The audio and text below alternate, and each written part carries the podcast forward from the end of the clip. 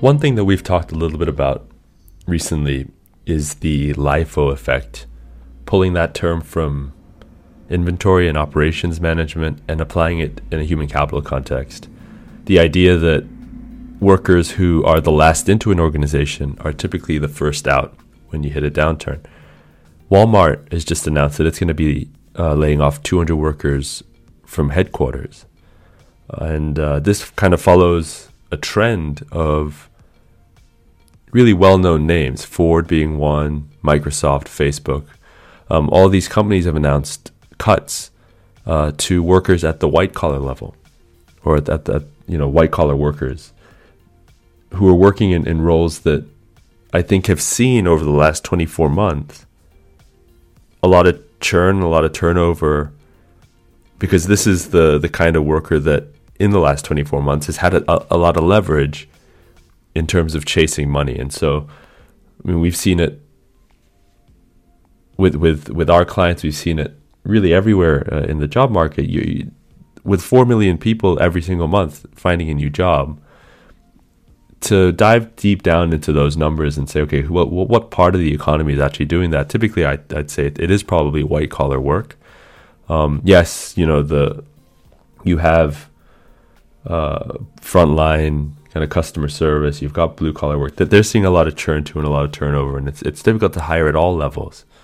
Um, but where people are typically, you know, if if you were to make a caricature, uh, overpaid for their production, maybe uh, if you put it that way, it's typically white collar workers, and in a in a macro environment right now where companies are issuing weaker guidance, they're you know coming short on uh, revenue. Everybody's seeing revenue growth fall, and and uh, Walmart in, in their uh, decision to to lay off 200 individuals is saying that you know they're they're seeing profits on the rise and fall.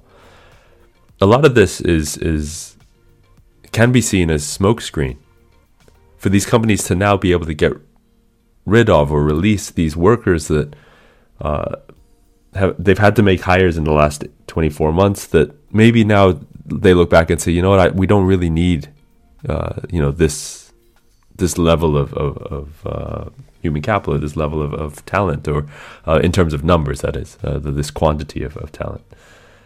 And it's something that that James on his channel has talked a lot about, which is, you know, in in this in in this world where everybody was was hiring dramatically and and really investing a lot of time and effort and resources into into hiring over the last 24 months because all the news around us and all the noise was that hiring was difficult. And of course you had inflated demand from from stimulus and and lockdowns. He mentions a lot that the companies are hanging on to workers that they don't really that they don't really want. You know, that we've seen Google and Meta and, and all these companies talk about productivity over the last couple of weeks.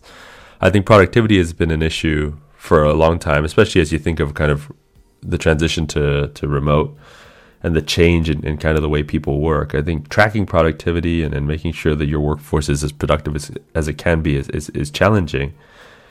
And in that, you've got people, workers that can hide, especially at b- these big companies. I mean, if you think about the Walmart layoff, I mean, 200 employees being being laid off and, and their total workforce is, is something like 2.3 million globally and 1.7 million in the US. Like it's a tiny percentage, but it is this this opportunity in this kind of a macro environment for the company to say, okay, we've at least got some smokescreen, um, some cover to, to make layoffs to parts of our workforce that we, we feel like maybe we'd be better off without. And and so it, it's an interesting time. I think you know the the cynic in me sees a headline like that and sees a tactic as something like the LIFO phenomenon. And uh, but of course that that's 200 individuals who have lives, you know, who have lives, and, and this is their livelihood being affected. So so it, it's it's it's a tough. It's always tough to see layoffs, and you hope that these individuals get the support that they need through you know decent severance packages or outplacement services, whatever that that may look like. Um, but I think this is something that we're going to start to see. I mean, we're seeing the big companies do it because they've they've been the ones who, who've done the most hiring. You know, in terms of volume over the last 24 months, they've got the most resources to apply to hiring. But this is something that I think we're going to start seeing across the entire economy, where companies now have the reason, uh, even the excuse to to to make strategic layoffs uh, to to kind of clean up their their workforces, to clean up the, the teams that they have, and start to maybe remove the workers that they had to bring on just for the inflated demand, uh, but that were not were not really a fit on whatever level, you know, whether that's productivity, not a fit on culture, not a fit on, um, you know, philosophy, whatever that that that is in terms of the definition of fit. Um, but now companies have this this reason to do it, and I think this is just the start. So going forward, expect more large cap companies to to do layoffs at the white collar level, I'd say.